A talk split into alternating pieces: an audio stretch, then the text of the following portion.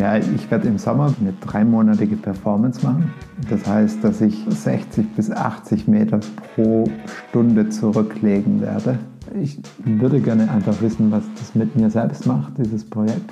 Ich komme dann oft auch an den Punkt, wo ich mir denke, was hast du denn da für einen Blödsinn gemacht? Ich hoffe, dass ich danach im Nirvana bin, dass ich erleuchtet bin und mir um nichts mehr Sorgen machen. Liebe Künstlerin, lieber Künstler da draußen, das ist für dich. Interviews, Einblicke und Ausblicke ins Künstlerleben, Inspiration, Motivation, Learnings und Arthacks von deinen Kollegen. Art Companion. Strategien für Künstlerinnen und Künstler. Damit du auf deinem Weg Vollgas geben kannst. Herzlich willkommen bei Art Companion. In dieser Folge sprechen wir über eine gewagte Performance. Eigentlich sprechen wir aber über das Mindset eines Künstlers, der sich traut, groß zu denken. Zum zweiten Mal haben wir Daniel Bärsteher zu Gast. Heute aus aktuellem Anlass.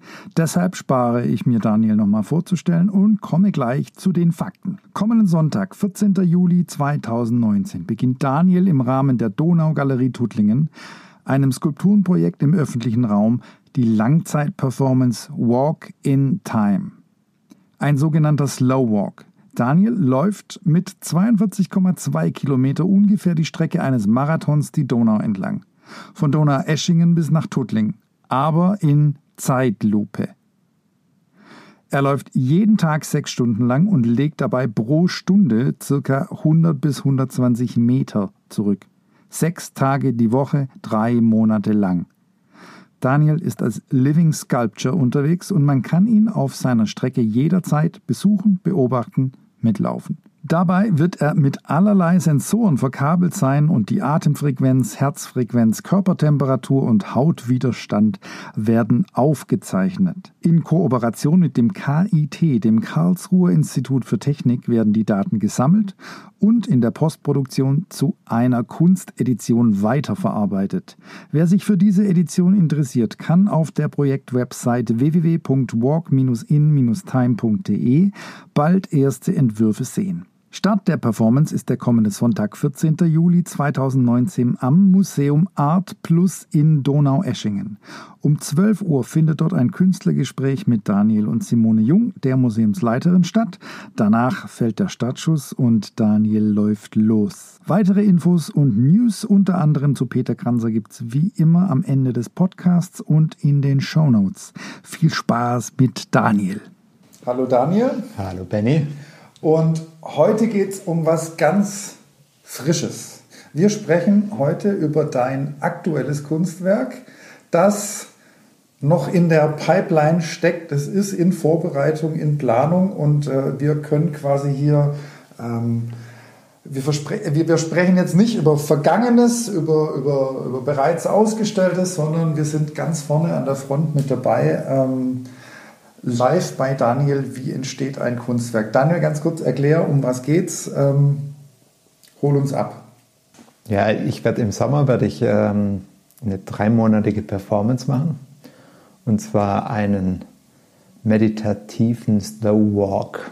Das bedeutet, dass ich äh, voraussichtlich sechs Tage die Woche, äh, sechs bis sieben Stunden pro Tag unterwegs sein wird und zwar im absoluten Slow Motion Gang. Das heißt, dass ich äh, ungefähr 60 bis 80 Meter pro Stunde zurücklegen werde. Und also anstrengend in die andere Richtung, nicht durch Geschwindigkeit, sondern durch Langsamkeit. Genau, es ist die absolute Entschleunigung, die totale ja, wie soll man sagen, Reduzierung ist natürlich dementsprechend äh, anstrengend. Äh, die Körperbeherrschung, dass die Schritte so ganz langsam wird der Fuß gehoben, dann wird es, geht der Fuß nach vorne. Da gibt es dann so einen Gleichgewichtspunkt, den man ausbalancieren muss. Dann setzt der Fuß wieder ab, dann wird es wieder einfacher, dann rollt der Fuß ganz langsam runter und dann wird der andere Fuß hinten die Ferse angehoben und geht nach oben, geht nach vorne und setzt dann ganz langsam. Und das ist. Das, du, du erklärst es wie so einen technischen Ablauf beim, beim, beim Sport, beim Hochsprung, beim. Das, ich glaube, ich bin noch nie so bewusst gelaufen, wie du das jetzt erklärt hast. Wahnsinn. Aber man, also das ist eigentlich Sinn und Zweck dieser Übung ist, dass man sich auf diesen Ablauf Millimeter für Millimeter konzentriert. Also man ist, ähm, das ist eine Meditationsübung, die aus dem Zen-Buddhismus kommt ursprünglich. Und man verkoppelt sozusagen seine Atmung mit der Gehbewegung. Das heißt, in dem Augenblick, wenn der Fuß dann aufsetzt, dann habe ich ausgeatmet und ähm, dann atme ich ein, wenn sich der andere Fuß so langsam wieder hebt. Mhm. Und also es ist immer mit der, mit der Atmung gekoppelt und dadurch ähm, konzentriert man sich, lässt man sich nicht so sehr von seinen Gedanken in der Meditation ablenken, sondern man achtet auf diese langsame Bewegung und auf die Atmung. Und wenn man jetzt zum Beispiel in der normalen Meditation da sitzt, im Schneidersitz auf dem Sofa? Im Schneidersitz auf dem Sofa, dann ist man natürlich von den Gedanken her äh, lässt man sich leichter ablenken. Und wenn du eine Gehmeditation machst, dann hast du den Vorteil, dass du dich nicht nur auf die Atmung konzentrieren kannst, sondern dich gleichzeitig auf den Bewegungsablauf. Und dadurch okay. fällt dir das ein bisschen leichter.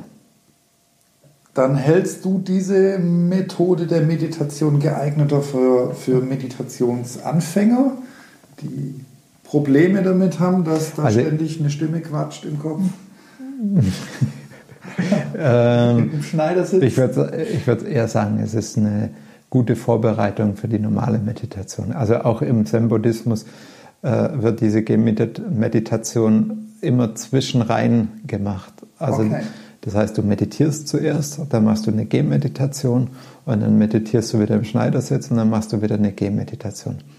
Und die Gehmeditation äh, tut erstmal wieder die Durchblutung fördern und sie hilft dir dann im nächsten Meditationszyklus noch tiefer zu gehen. Okay. Also äh, so ist sie ursprünglich angedacht, aber so wie ich sie jetzt mache, ist sie ja natürlich als eine Performance ähm, gedacht. Okay. Und, und wie kann ich mir das vorstellen? Wie sieht das dann? Wo, wo ist das? Hol nochmal aus. Hol okay, uns, also ich bin, ich bin äh, von Werner Pokorny, von dem war ja auch schon die Rede. Er war ein ehemaliger Professor an der Kunstakademie von mir äh, gefragt worden, ob ich an einer Skulpturenausstellung im öffentlichen Raum in Tuttlingen an der Donau teilnehmen möchte. Ich habe ihm gleich von Anfang an gesagt, dass ich nicht der klassische Bildhauer bin. Und das weiß er natürlich und ja. deshalb hat er mich auch angesprochen, weil er schon auch die Erwartung hat, dass da kein klassische, keine klassische Skulptur kommt, sondern er hat mir auch gesagt, das kann was mit unterwegs sein und so weiter zu tun haben. Und ich habe damals schon mit einem befreundeten Kameramann äh, an, einem, an einer Projektidee gearbeitet, wie man Slow Motion filmisch also diesen, diesen Meditationsgang äh, filmisch umsetzen kann. Ja. Und äh, war gedanklich eigentlich sehr in diesem meditativen Gehen, habe auch schon erste Testläufe gemacht und äh, es gibt auch schon Künstler, die da damit arbeiten. Ich bin nicht der erste. Ja. Der erste Slow Motion, äh, der erste Künstler, der mit diesen Slow Walks arbeitet. Und dann habe ich mir gedacht, ja, eigentlich wäre es doch schön als Living Sculpture an, äh, oder zuerst habe ich überlegt, ja, irgendwas mit der Donau, entlang der Donau gehen und mit Reisen auf der Donau oder mit dem Boot die Donau runter, aber irgendwie hätte mich das alles, äh, das mhm. hätte mich zwar alles, hätte mir alles Spaß gemacht, aber dass das dann ein Kunstprojekt wird, ähm, war es mir alles noch zu wenig. Also, und irgendwann dachte ich, ja, warum mache ich nicht einen Slowwalk an der Donau entlang. Hast du das schon mal vorher woanders gemacht? Also gesehen hast du es und du weißt, dass es andere Künstler gibt? Ja, ich habe es auch vorher schon ein paar Mal, also für Filmaufnahmen getestet und ich habe da auch mal eine Stunde am Stück probiert und weiß, dass es wahnsinnig anstrengend ist. Mhm. Äh, und ich meditiere sehr viel. Deshalb weiß ich auch, dass es wahnsinnig anstrengend ist, länger als eine Stunde oder ja, zwei Stunden kann ich auch noch sitzen, aber alles, was länger ist. Dann gibt es natürlich Performances wie die äh, Abramovic, die, die Artist ist Pressen. Ich glaube, sie ist sieben Stunden am Tag auf diesem Stuhl gesessen. Ja. Da ich, wie gesagt, selber viel meditiere, ist das, weiß ich, was sie da für eine Hammerleistung hingebracht hat, so eine Performance ja. zu machen und das auch nur möglich ist mit einem langen Training sozusagen.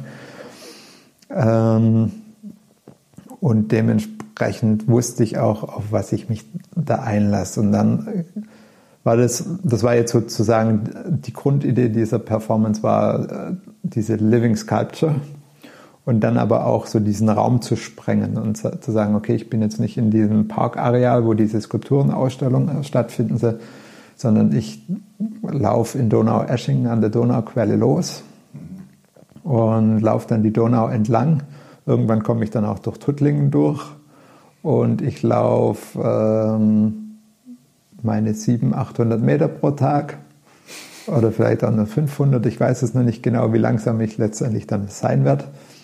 Und äh, dann war natürlich die Frage, ja, woher weiß man das? Wo bin ich dann? Und dann ging es dann weiter, okay, da muss man sich ja, das jetzt nur für mich zu machen, ja. ist jetzt zu wenig, sondern man muss ja, wenn man performt, das entweder dokumentieren oder dem Publikum zugänglich machen. Dann gibt es ja mittlerweile die Möglichkeit des Live-Trackings, also dass man sich tracken lassen kann und dann auf dem Satellit mit ja, GPS, GPS ja. Die, und dann kann, können die Leute auf einer Karte sehen, wo man gerade ist. Also sprich, man könnte jetzt auf, meine, auf der Projektwebseite, die es dann geben wird, ähm, nachschauen, wo ist der gerade und dahin gehen und mir mhm. zugucken, wie ich da im Slow Motion langlaufe. Und dann ist das am Donau-Radweg. Das heißt, da werden viele äh, Radfahrer unterwegs sein, die nichts von der Performance wissen. Also es wird auch spannend bleiben, wie die auf mich sozusagen im öffentlichen Raum reagieren. Ob sie überhaupt reagieren oder ob sie einfach nur ähm, äh, schnell an mir vorbeifahren. Ja, ja. Denken, was ist das für ein Spinner? Ähm, und genau, und jetzt, da ich weiß, dass es sehr anstrengend bin, ist, bin ich jetzt seit Weihnachten, versuche ich wenigstens einmal pro Tag mindestens eine Stunde zu slowwalken.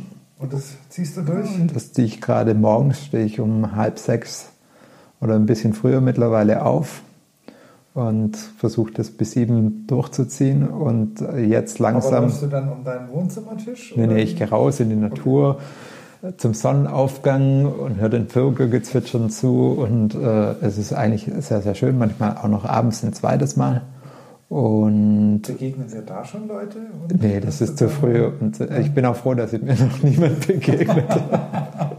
hier in meinem Umfeld. Also später, wenn das dann die offizielle Performance wird, ist okay, aber äh, in meinem Umfeld will ich jetzt nicht, dass die Leute mir begegnen.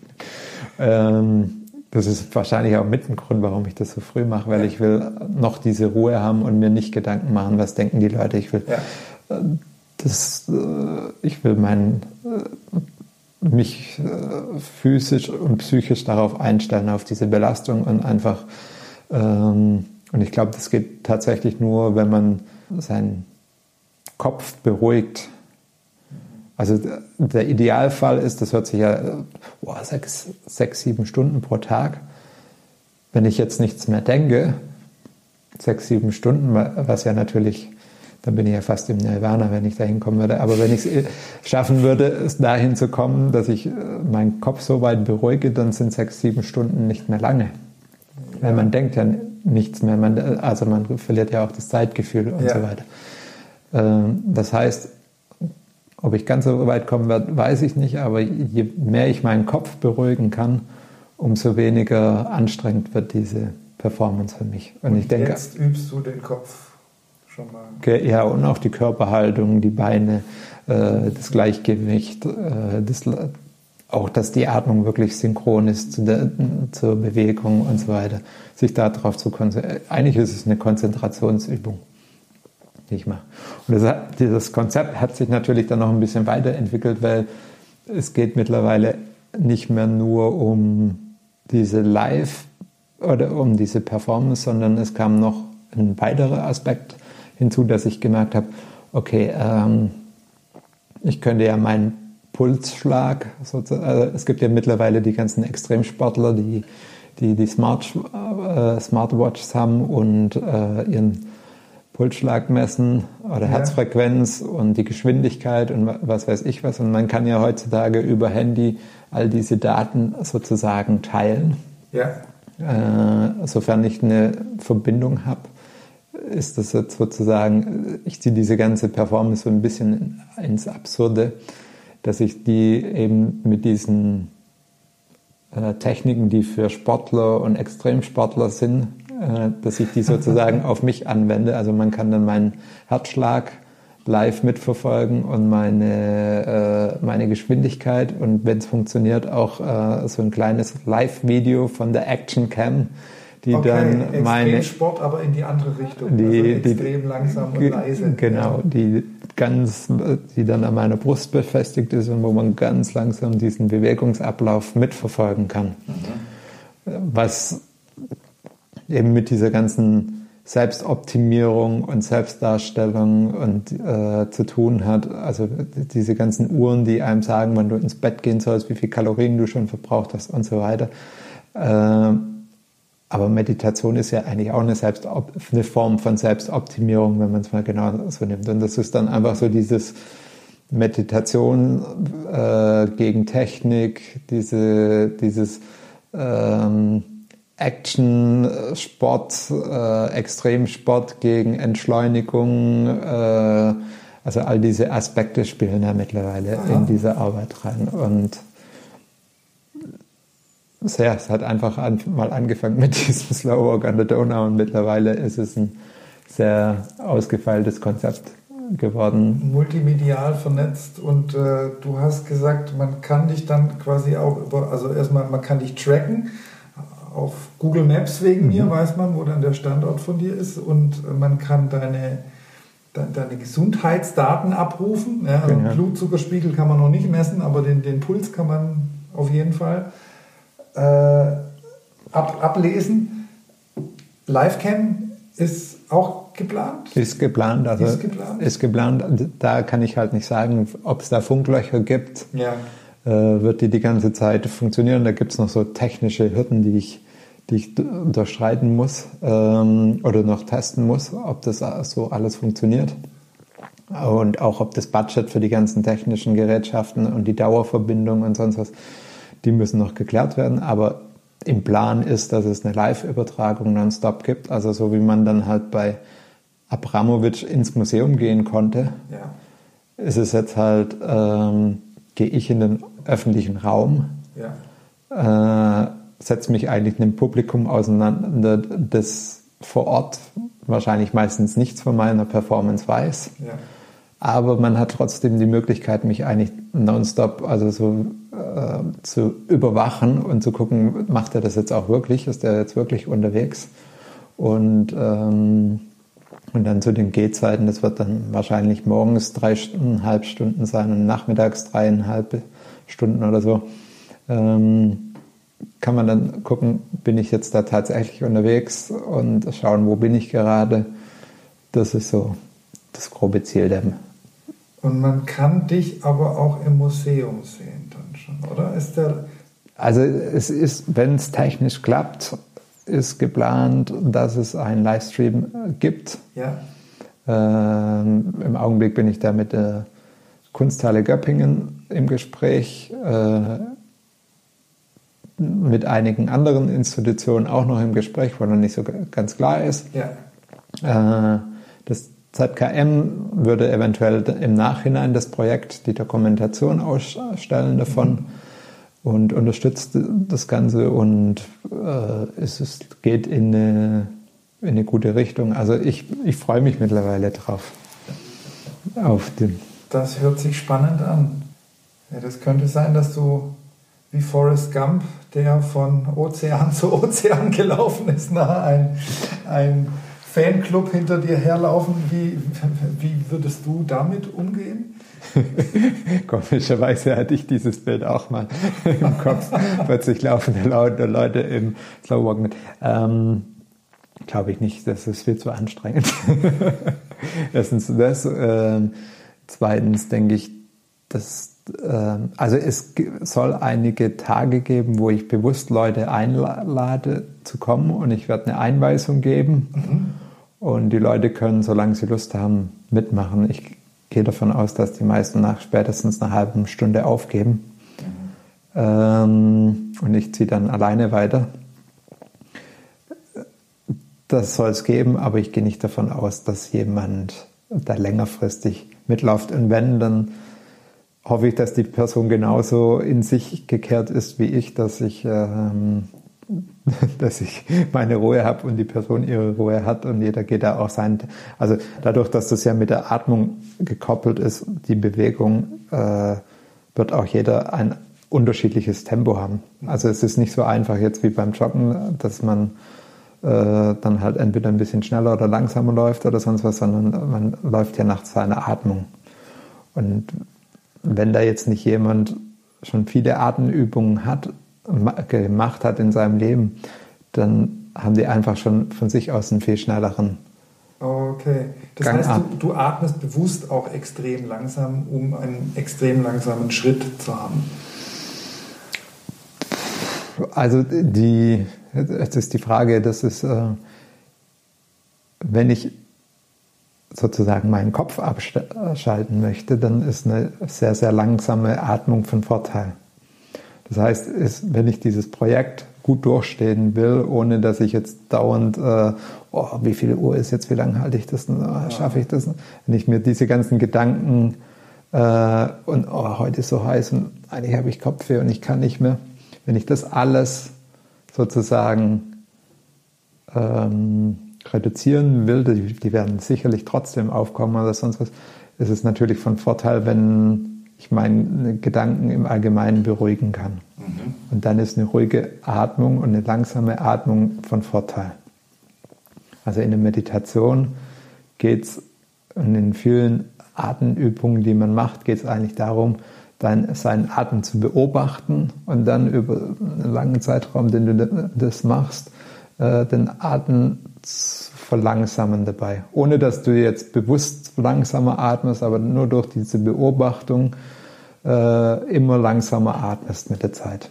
Und je langsamer du atmen kannst, äh, mit, wenn du jetzt irgendwelchen Mönchen oder sonst was, die ihr ganzes Leben lang Atemübungen machen, die, die haben einfach einen Atem einen Atemrhythmus, die können in einer Minute ein- und ausatmen. Einen Atemzyklus machen. Wow. Das hast du erlebt.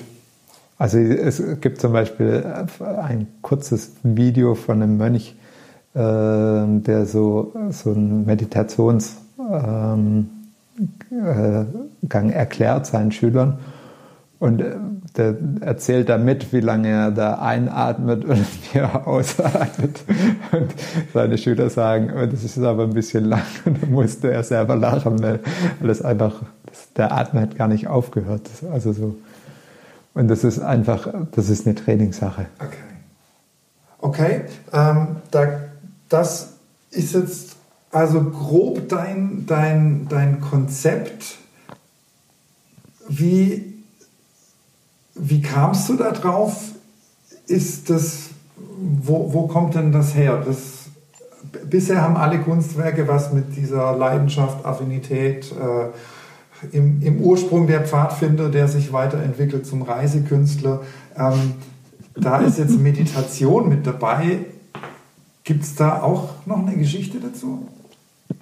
Ja, es gibt einen, einen langen Weg, der mich zur Meditation gebracht hat. Ähm also ich meditiere einfach mittlerweile selbst sehr viel. Und das hat damit angefangen, dass ich, dass ich irgendwann während dem Studium äh, Tutor für Christian Jankowski, äh, Asta, meine erste Einzelausstellung und so weiter. Da habe ich, dann kam noch ein Stipendium für Japan dazu und äh, dann noch ein persönlicher Crash äh, mit einer Beziehung, die mich so ein bisschen runter, hat mich alles ein bisschen mitgenommen und ich hatte da so eine Art Burnout. Mhm. Ähm, ich bin dann nach Japan gegangen und dann kam noch genau kam noch krankheitsbedingt einige Sachen dazu und bin in Japan ähm, dieses Stipendium dort habe ich eigentlich überwiegend verwenden müssen, um mich zu erholen. okay. Äh, Keine Arbeit, sondern ein Erholungsstipendium. Ja, ich, sobald ich wieder an neue Arbeiten gedacht habe, ging es mir sofort einfach wieder nicht so gut. Mhm. Ähm, und war dann auch nahe dran, wieder zurückzureisen, weil Tokio natürlich auch nicht die, die Stadt ist, wo man sich so ohne weiteres erholen kann. ja. Ähm, und dann bin ich damals mit einem, äh, habe ich mit meinem Arzt in Deutschland telefoniert, das war ein Naturheiler, und der hat gesagt, hey, Sie sind in Asien an der Quelle der Akupunktur und sonstigen asiatischen Heilverfahren. Suchen Sie sich jemand und gucken mal, ob das was bringt. Und dann habe ich tatsächlich einen deutschsprachigen Akupunkteur in Tokio gefunden, mhm. äh, der, der seit 20 oder 30 Jahren lebt. Und bei dem bin ich in die Behandlung gekommen und der hat mir äh, damals gesagt, Sie liegen hier auf meiner Liege und atmen doppelt so schnell wie ich, der, der arbeitet. Hui. Und da stimmt was nicht.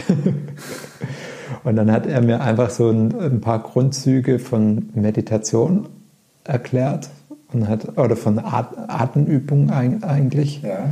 Und hat gesagt, ja, ähm, also wenn es einem psychisch nicht gut geht, dann ist meistens die Atmung sehr flach.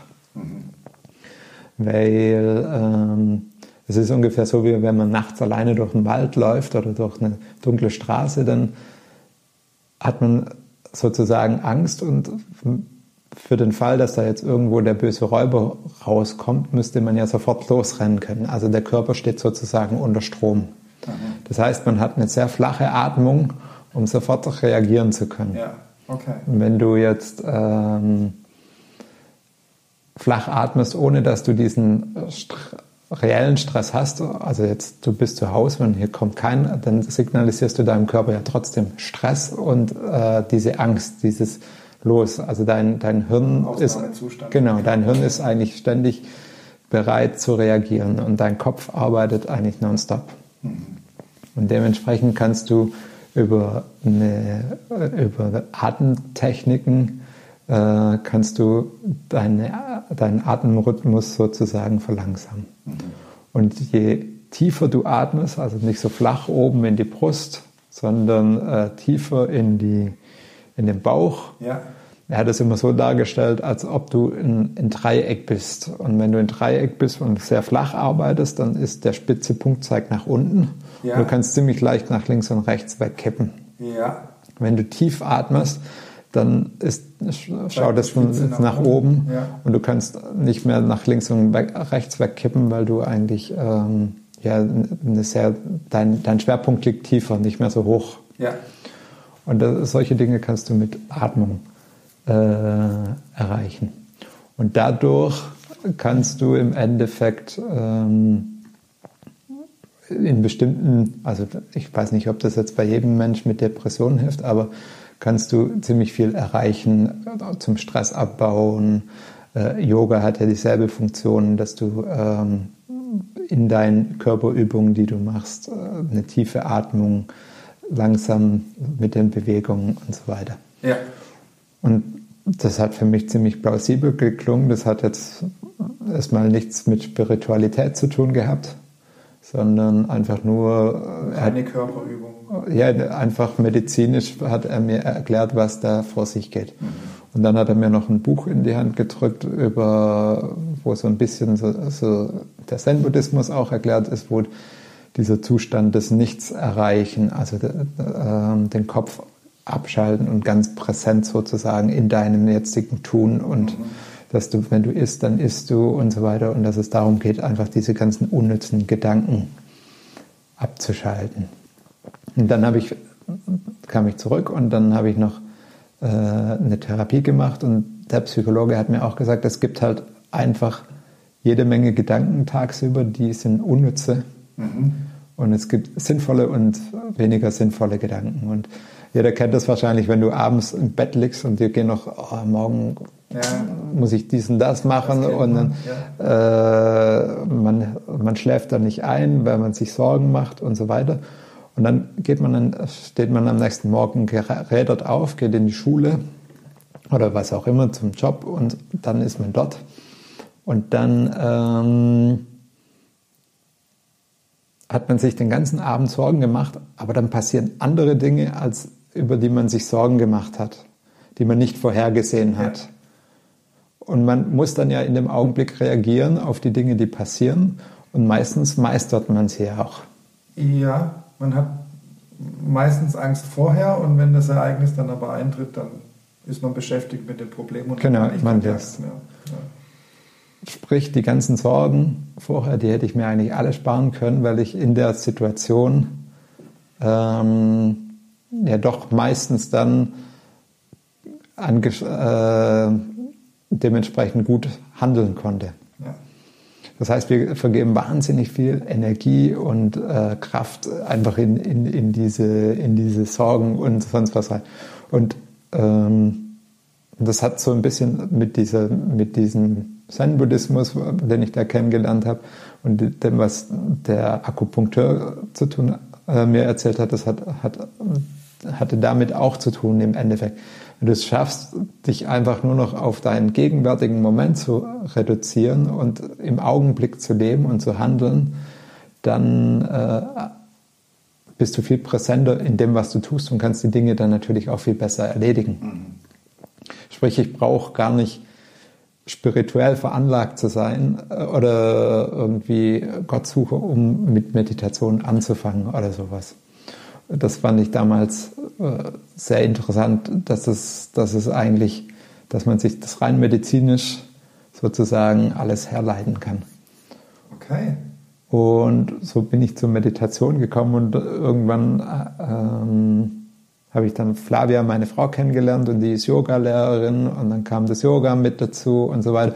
Und das hat natürlich immer größeren Rollen, äh, eine größere Rolle dann in meinem Leben gespielt dass ich mich natürlich frage, was passiert jetzt mit mir, wenn ich es jetzt auf die Spitze treibe. Also okay. genauso vielleicht vorher, wo ich ohne Geld und zu Fuß von Flensburg nach Basel gelaufen bin. Ja. Zum Beginn meines Studiums. Das sind ja auch so persönliche Fragestellungen. Schaffe ich das?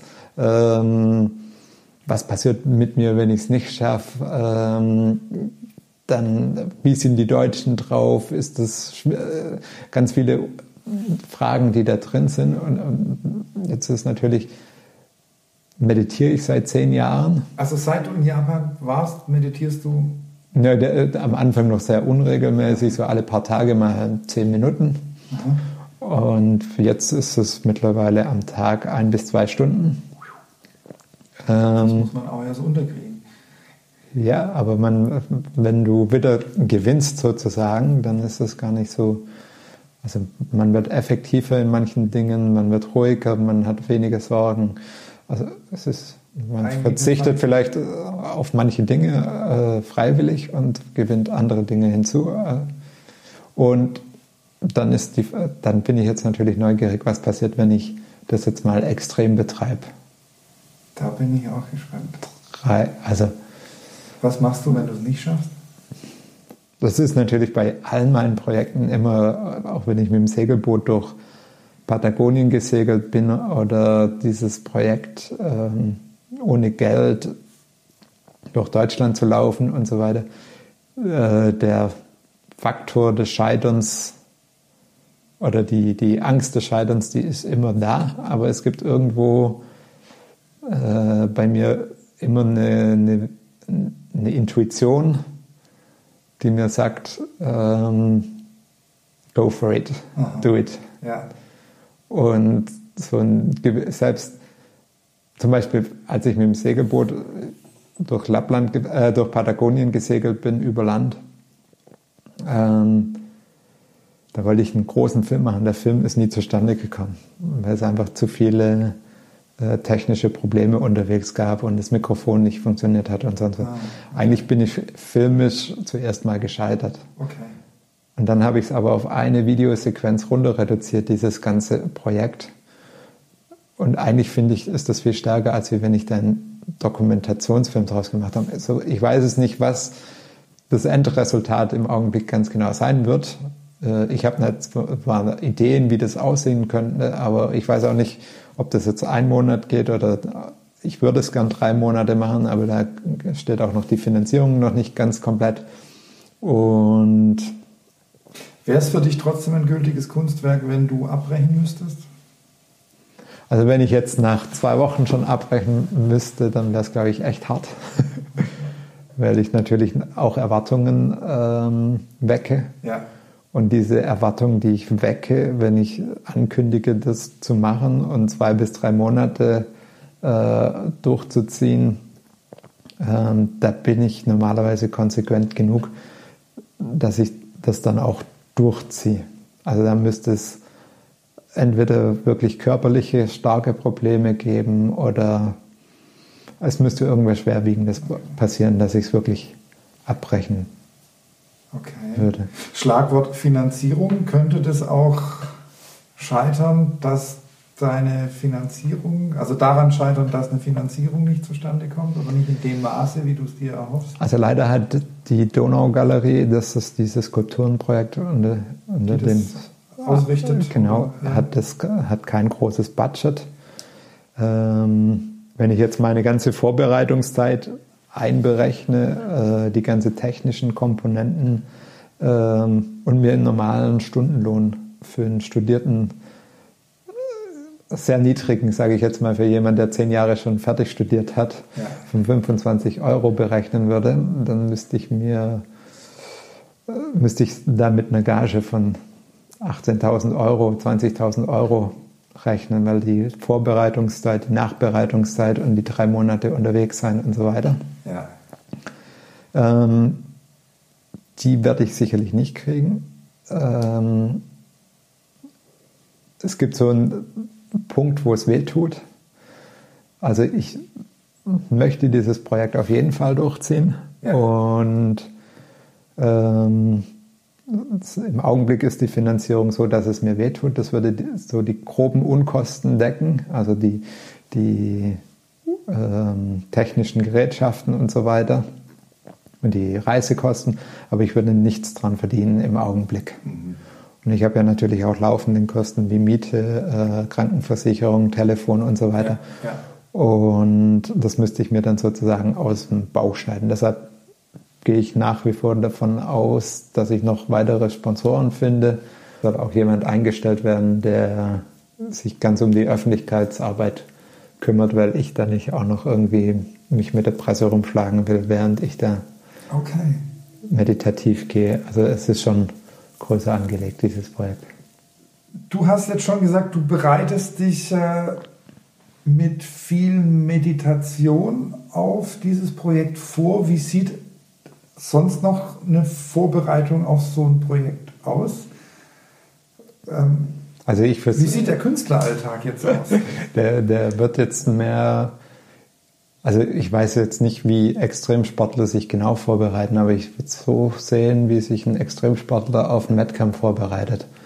Also im Augenblick ist es noch so, dass ich morgens und abends versuche, äh, so knapp eine Stunde zu meditieren. Mhm und dann kommt so ein Slow Walk von mindestens einer Stunde pro Tag dazu, wenn es zeitlich unterzubringen ist. Es gibt Tage, wo ich arbeiten muss, um meine Brötchen zu verdienen. Da geht es nicht. Ähm, und dann mache ich meistens noch ein bisschen Yoga, einfach um die, äh, um die Kraft und die Körperbalance in den Beinen zu haben und in, auch den Rücken zu dehnen, weil das zieht dann schon so, so im unteren Rückenbereich und sonst was, wenn man so lange so unterwegs ist. Und das will ich jetzt nach und nach steigern. Also äh, zum Schluss würde ich gerne äh, mindestens zweieinhalb bis drei Stunden, bevor dieses Projekt anfängt, äh, Slow Walks pro Tag machen. Damit, wenn das dann anfängt, dass ich dann wirklich so weit äh, das auch durchhält. Weil aus dem Stand raus wird es nicht gehen. Das heißt, mein normaler Alltag, der wird jetzt immer mehr zusammenschrumpfen und es wird immer mehr Zeit dieses Slow Walken und die Meditation einnehmen. Und ähm, im Augenblick geht es eben um diese Sponsorenfragen. Wer könnte das Projekt noch unterstützen? Gibt es noch Institutionen, die äh, Interesse haben? Und gibt es vielleicht einen Sammler, der sagt, okay, ich finde das Projekt so genial, ich würde das auch später in meine Sammlung aufnehmen, was immer da dabei rauskommt. Aber wenn er jetzt schon einsteigt, dann kriegt er sozusagen 50 Prozent billiger, weil er die Katze im Sack kauft. kauft. Ja. Aber das Schöne ist halt auch, ich habe jetzt schon viele so verrückte Projekte gemacht und ich habe die immer durchgezogen.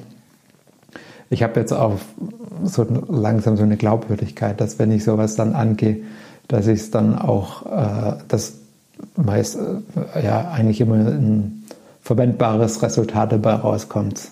Bisher war das immer so, ja. ja und ähm, dadurch, äh, glaube ich, habe ich einfach auch diese Glaubwürdigkeit, dass man jetzt nicht äh, ein faules Ei nachher bekommt. Und das ist, ähm, genau, ich denke,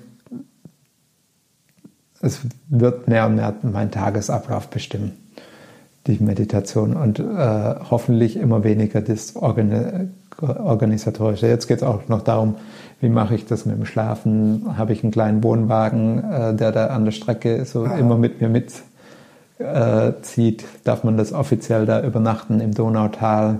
Muss man das anmelden? Ist das Teil vom Konzept, dass der Wohn dass ich, okay, oder, oder, muss ich ja. irgendwo übernachten und fahre immer mit dem Auto dann wieder an den Punkt, wo ich am letzten Tag aufgehört habe. Ähm, das sind noch so organisatorische Dinge, die dann auch wieder mit dem Budget zusammenhängen. Äh, das eine beeinflusst das andere, was ich mir leisten kann, was nicht. Die Technik. Ähm, Gibt es genug Geld, dass ich einen dauerhaften Livestream machen kann? Gibt es genug Geld, dass ich jemand engagieren kann, der die ganze Webseite programmiert oder nicht? äh, muss ich selber machen.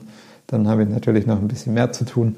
Ähm, Wow, ja, aber Hut ab, dass du in so eine Unsicherheit mit so einem Drive und so, einer, so einem Selbstverständnis und so einer Kraft da reingehst. Hut ab.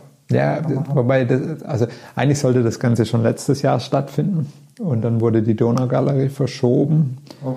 weil irgendwie äh, finanziell und auch irgendwie wie das Wasser abgelassen werden sollte von der Donau. In dem Augenblick, wo da die Skulpturen rumstehen, da sollte das Wehr geleert werden in Tuttlingen und da gab es Differenzen zwischen Land und Stadt und dann werden dann manche Skulpturen, die fürs Wasser geplant gewesen wären, werden im Trockenen gestanden. ähm, also ich gehe, habe dieses Projekt jetzt ähm, seit knapp zwei Jahren im Kopf okay. wow. und habe so langsam dadurch auch ein Gefühl gekriegt, kriege ich das wirklich hin? Äh, was ist da inhaltlich, was steckt da alles drin? Was, fasziniert, was fasziniert mich daran? Äh, und ich habe einfach von einigen wichtigen Leuten für mich ein positives Feedback zurückgekriegt. Ähm, und das motiviert natürlich auch, das dann durchzuziehen. Wie geht es danach denn weiter? Ich meine, nach so einem riesen Projekt Berg, da kommt dann erstmal ein Durchhänger. Vermutlich musst du dich wieder abtrainieren, ja, wie so ein Ultramarathonläufer, der kann ja dann auch nicht einfach in Urlaub gehen, der muss ja, ja danach noch ich hoffe, dass ich danach im Nirvana bin, dass ich erleuchtet bin und mir um nichts mehr Sorgen machen. Nein, ich habe ähm, in der Hinsicht denke ich mir, es ist ich würde gerne einfach wissen, was das mit mir selbst macht, dieses Projekt. Ja.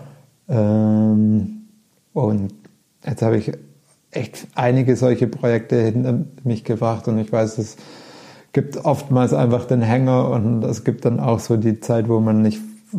Ich komme dann oft auch an einen Punkt, wo ich mir denke, was hast du denn da für einen Blödsinn gemacht? Ja.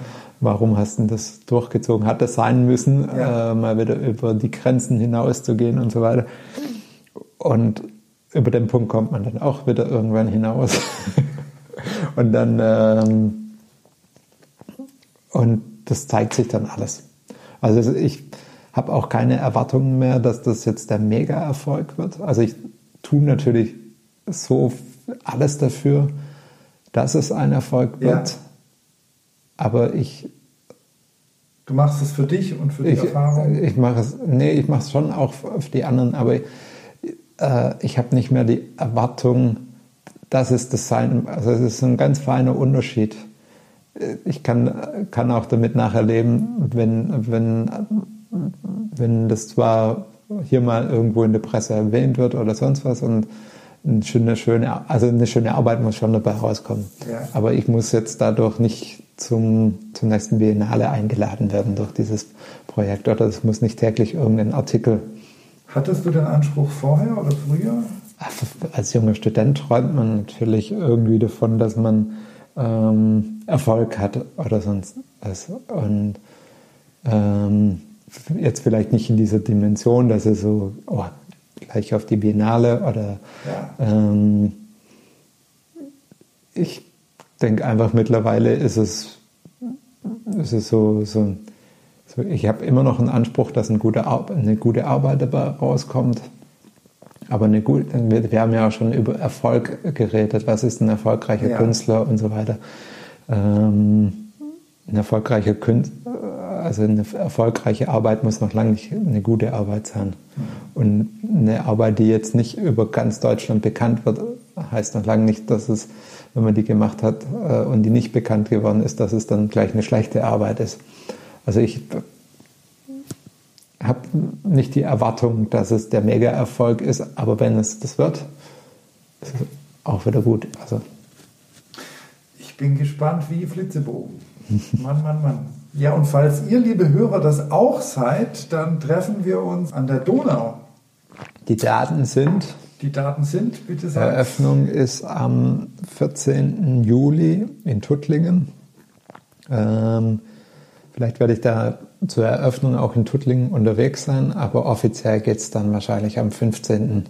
für mich an der Donauquelle los. An der Donauquelle los. In Donau-Eschingen. Genau, und dann geht es entlang der Donau, Flussrichtung 600, 800 Meter pro Tag Richtung Tuttling. Wir tracken dich. Hoffentlich. Ich bin dabei. Ich wiederhole, kommenden Sonntag, 14. Juli 2019 um 12 Uhr findet Daniels Künstlergespräch im Museum Art Plus in Donaueschingen statt und direkt im Anschluss läuft er los. Eine freudige Nachricht zu Peter Kranzer. Er hat den Publikumspreis des Sparda Kubus Kunstpreises gewonnen. Herzlichen Glückwunsch an Peter. Das ist wohlverdient bei der genialen Ausstellung. Seine Ausstellung Heaven in Clouds wandert weiter nach Konstanz. Eröffnung ist diese Woche am Donnerstag, 11. Juli. Unsere Ausstellung Oroboro mit Christoph Dinges läuft jetzt noch zweieinhalb Wochen bis zum 28.07. Wir freuen uns immer noch auf euch. Ihr findet alle Infos in den Show Notes zu dieser Folge auf unserer Website. Danke fürs Reinhören. Bis zum nächsten Mal. Ciao, ciao. Egal ob Info, Kritik Anmerkungen, Vorschläge oder Themenwünsche. Ich mache das für dich. Zeig mir, was dir gefällt, was du brauchst und was du hören willst. Hat dir gefallen, was du heute gehört hast? Dann schreib mir doch jetzt eine kleine Rezension auf iTunes. Wie das geht, dazu habe ich dir ein paar Videos in den Show Notes verlinkt, die dir zeigen, wie das schnell und einfach geht. Ich freue mich schon aufs nächste Mal. Bis bald, dein Benny von Saga.